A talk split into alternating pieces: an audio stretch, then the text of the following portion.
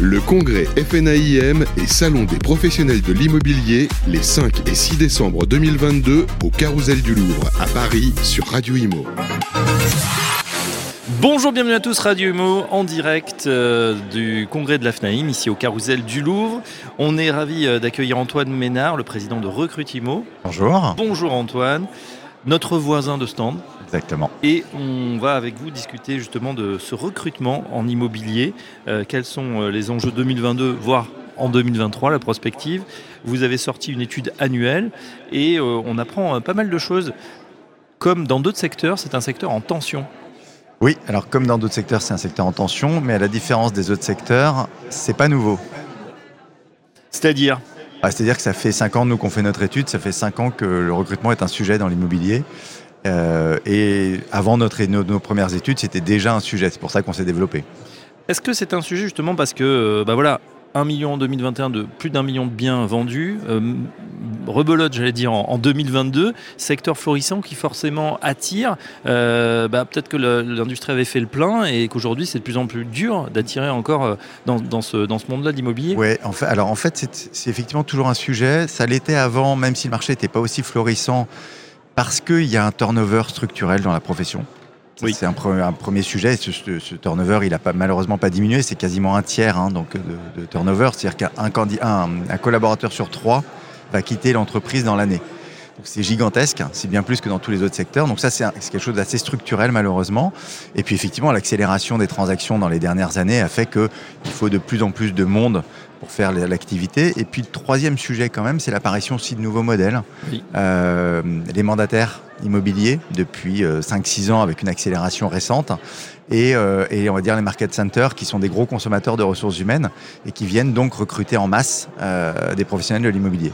Du coup, euh, ça assèche un petit peu la, la- la base qu'il y avait parce que l'é- l'étude, elle étudie euh, spécifiquement les agences ou les réseaux d'agences, c'est ça on, on- Alors, on est hors champ pour les mandataires ou les centres Non, non, non, non, non. L'étude, en fait, interroge tous les professionnels de l'immobilier. Donc, soit dans la transaction ou l'administration de biens, mais également dans d'autres secteurs. euh, et les candidats qui sont euh, des candidats qui sont soit déjà, ayant déjà une expérience dans l'immobilier, Mm. soit en reconversion professionnelle. Alors justement, tiens, on s'intéresse au, au profil des candidats. Euh, plus de 2000 répondants hein, sur votre étude, donc Oui. c'est quand même euh, très sérieux. Euh, on s'aperçoit que, bah tiens, il y a beaucoup de femmes. Euh, une majorité, 56%, euh, contre 44% euh, pour les hommes. Et puis, et, et puis souvent, effectivement, on parlait de reconversion. c'est le cas, c'est souvent une deuxième carrière, l'immobilier. C'est deuxième, voire une troisième carrière pour certains. Alors, c'est- très marquant la reconversion professionnelle. Déjà, quand on interroge les professionnels du secteur, les recruteurs, en fait, on se rend compte que les patrons d'agences, notamment, ou les patrons de- de- d'entreprises immobilières, sont eux-mêmes déjà issus, dans le- leur grande majorité, d'une reconversion professionnelle. Donc, déjà, eux-mêmes euh, ont, avaient une première carrière, voire deux carrières précédemment. Et les candidats aujourd'hui, et on sait qu'aujourd'hui, les, les- les salariés ont, ont envie de changement. Euh, le Covid a accéléré un peu ce, comportement-là. Et donc aujourd'hui, on a beaucoup, beaucoup de candidats qui effectivement proviennent de la reconversion professionnelle et qui ont envie de changer, qui ont envie de changer parce que euh, peut-être euh, assez de grandes entreprises où ils sont qu'un numéro, peut-être envie de générer peut-être plus de rémunération, euh, intervenir dans des entreprises à taille plus humaine. Donc il y, a- il y a beaucoup d'éléments qui font qu'on a de plus en plus de, de population en reconversion professionnelle. Et puis le Covid, on l'a dit, a accéléré. Et c'est vrai qu'il y a des secteurs qui ont été très fortement touchés par le Covid, la restauration, le tourisme par exemple, ça a généré de, de- de l'apport de ressources humaines euh, fraîches. Oui. C'est un terme un peu, un peu dur, mais, mais vers l'immobilier, parce que l'immobilier attire. Alors attention, parce que c'est un sujet polémique, effectivement. Euh, euh, cette- ces, ces nouvelles troupes, hein, fraîches, comme vous dites, bah, ce qui viennent pas de l'immobilier, euh, il faut les former. C'est un peu le nerf Ouais. de la guerre pour pas se retrouver, effectivement, avec euh, bah, des gens qui arrivent un petit peu ouais, piétantes sur le terrain. C'est justement un outil d'attraction et de fidélisation. Vous dites, cette formation, elle est cruciale pour les réseaux qui veulent aujourd'hui recruter. Oui, alors effectivement, en fait, quand on interroge les candidats sur la volonté, enfin, les raisons pour lesquelles ils vont choisir une entreprise, c'est le- la seule rémunération. Auparavant, on disait j'ai une bonne rémunération et un CDI éventuellement, on était content de travailler dans une entreprise. Aujourd'hui, il y a des attentes qui sont beaucoup qui sont vraiment développées. On peut avoir, on peut parler de l'ambiance au travail, les valeurs de l'entreprise, les perspectives d'évolution. Mais il y a un élément qui est un élément de choix important, c'est notamment quand je suis en reconversion professionnelle, comment l'entreprise va m'accompagner dans cette reconversion professionnelle, comment elle va Ah me oui. permettre de réussir cette deuxième carrière ou cette troisième carrière. Bah, c'est grâce effectivement à l'intégration dans l'entreprise et à la formation qu'on va me donner. Malheureusement, on se rend compte que euh, les entreprises aujourd'hui ne se mettent pas encore à ce niveau-là. Parce que quand on les interroge, bah, 50% des candidats disent avoir une formation inférieure à une semaine. Et quand on sait à quel point l'immobilier est un métier dans lequel tout le monde peut travailler, Ah oui. ça c'est une certitude, pour autant il faut encore avoir les compétences et, et elles se donnent. C'est un milieu complexe l'immobilier parce qu'on intervient sur beaucoup de tâches différentes, être de- du juridique, du fiscal, de l'humain, du commercial. euh, Une semaine de formation, c'est un peu juste. Semaine, c'est un Euh, petit pour, peu juste. pour avoir tout Ouais, ça, on- certains y passent une vie. Alors, euh, justement, ce qui peut aider dans ce cas-là, c'est d'avoir une marque forte, parce que, voilà, peut-être un, un grand réseau, c'est le gage d'une formation plus pointue. Comment, comment ça se passe Que- Quel Alors- est le- ce qu'on appelle le- la marque employeur Oui, alors la marque employeur, ça peut intervenir sur la formation. Maintenant, la, la réalité des choses, c'est que les marques ne sont pas les garants euh, de la réalisation de la formation sur le terrain. Mm. Oui, quand vous êtes dans une marque, effectivement, il y a des process de formation qui sont très établis, qui sont bons. Les méthodes sont excellentes, la formation est excellente. Encore faut-il que le patron de l'agence locale oui. envoie ses collaborateurs en formation. Donc ça reste quand même la responsabilité de- de- du recruteur et de l'employeur. Ça, c'est la première chose. Et après, pour parler de la marque employeur, la formation fait partie de cette marque employeur, mais elle n'est évidemment pas la seule. Mm. Euh, on va dire que ça va renforcer, la formation va renforcer cette marque employeur et cette qualité pour intégrer et former. Euh, mais ce n'est qu'un un- un des éléments de la marque employeur. Comme vous disiez, hein, alors ce qui est euh, les, communiquent en tout cas les, les, les différents employeurs sur euh, les attentes les plus fortes des candidats. Vous disiez la rémunération à 51%, Mmh.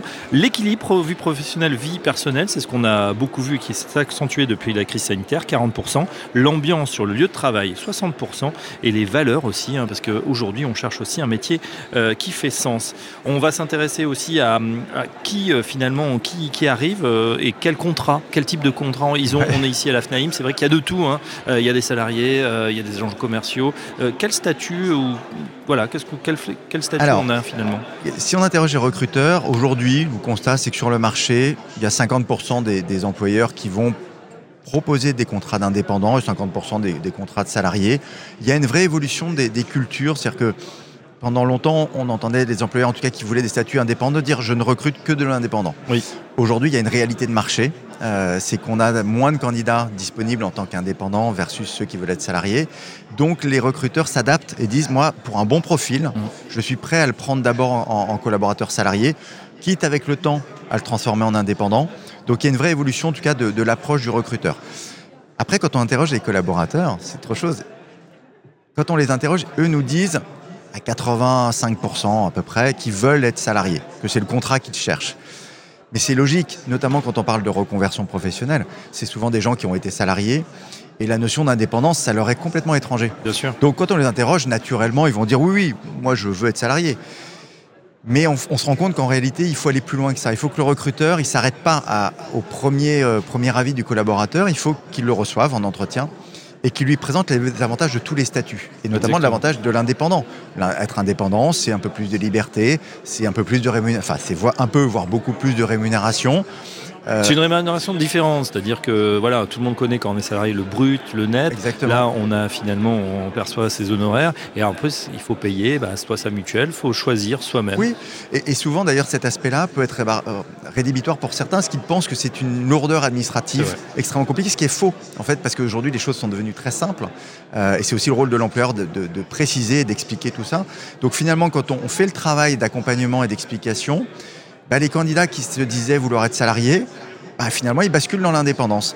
Et, et- et les réseaux de mandataires en sont un parfait exemple. Ils recrutent essentiellement des gens en reconversion professionnelle qui disent vouloir être salariés, mais les transforment en indépendants. Donc il est important qu'aujourd'hui l'agence traditionnelle euh, fasse ce travail de pédagogie à l'attention des salariés pour les convaincre de devenir indépendants. Un chiffre, euh, en dessous de 60 000 euros hors taxes par an, un collaborateur salarié est plus coûteux qu'un indépendant. Oui. Donc en fait, ça va aussi dépendre euh, évidemment du chiffre qu'il ramène. Il aura peut-être moins envie de partager la commission si euh, c'est le meilleur Alors, de l'agence. En fait, et c'est tout le sujet, c'est-à-dire que c'est toute la difficulté de ce choix. C'est-à-dire qu'effectivement, un salarié va coûter, moi je préfère le prendre dans l'autre sens, il coûte moins cher à partir du moment où il génère 60 000 euros de chiffre d'affaires. Ce qui est très peu. Hein. Faire 60 000 euros de chiffre d'affaires pour un négociateur immobilier, c'est peu.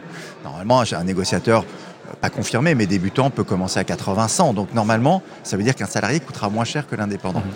Mais en fait, dans l'approche du recruteur, et c'est là où les choses doivent, doivent évoluer, on prend un indépendant parce qu'on se dit s'il ne fonctionne pas, s'il ne marche pas, il va me coûter rien. Et donc, quelque part, on est déjà dans une, une approche un peu négative du collaborateur. Donc, si on est dans cette approche négative, on le forme moins, on l'intègre moins, parce qu'on perd pas de temps. Et en fait, on se dit, bon, s'il marche, tant mieux. S'il marche pas, tant pis. Mais c'est à mon sens pas la bonne approche parce qu'on ne fidélise pas ses collaborateurs. Et ça explique effectivement le cercle vicieux et le fait qu'on ait 30 à 50% de turnover pour certains euh, réseaux. Euh, prospective, Antoine Ménard, on se penche sur euh, l'année 2023. Voilà, qui se... Quel est l'avenir pour le recrutement dans l'immobilier?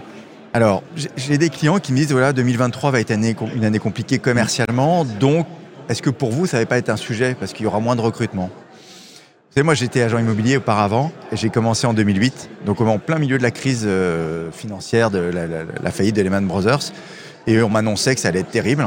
Et finalement, moi j'ai explosé dans ce marché-là. Et à ce moment-là, j'ai besoin de recruter. Donc ce qui est sûr, c'est qu'il va y avoir de la chute, il va y avoir peut-être moins de, Le volume d'agences ou de professionnels immobiliers qui vont recruter va peut-être être un peu moindre. Pour autant, je, je, je reste persuadé que l'activité va rester forte. En tout cas, elle ne redescendra pas à des niveaux très bas. Euh, et on aura toujours besoin de gens compétents. Il y aura toujours ce turnover qu'il faudra alimenter. Donc oui, il y aura peut-être un peu moins de besoin de recrutement, mais je crois quand même qu'il faut se doter d'outils euh, pour pouvoir euh, remplacer ces équipes qui vont s'en aller ou euh, gérer une, progression parce que je pense qu'il y a des gens qui vont tirer leur épingle du jeu dans ce marché-là. Voilà, et pour ceux qui souhaitent aller plus loin ou qui recherchent euh, activement, on a bien sûr recrutimo, recrutimo.fr.com, .com, recrutimo.com pour euh, avoir bah, les meilleurs profils. En tout cas, c'est ce que vous annoncez juste en face de nous, puisqu'on est voisins de stand ici au congrès de la FNAIM. Un grand merci Antoine Ménard, président de Recrutimo, pour cette, ces perspectives et à très bientôt sur notre antenne. À bientôt, au revoir. Le congrès FNAIM et Salon des professionnels de l'immobilier les 5 et 6 décembre 2022 au Carousel du Louvre à Paris sur Radio Imo.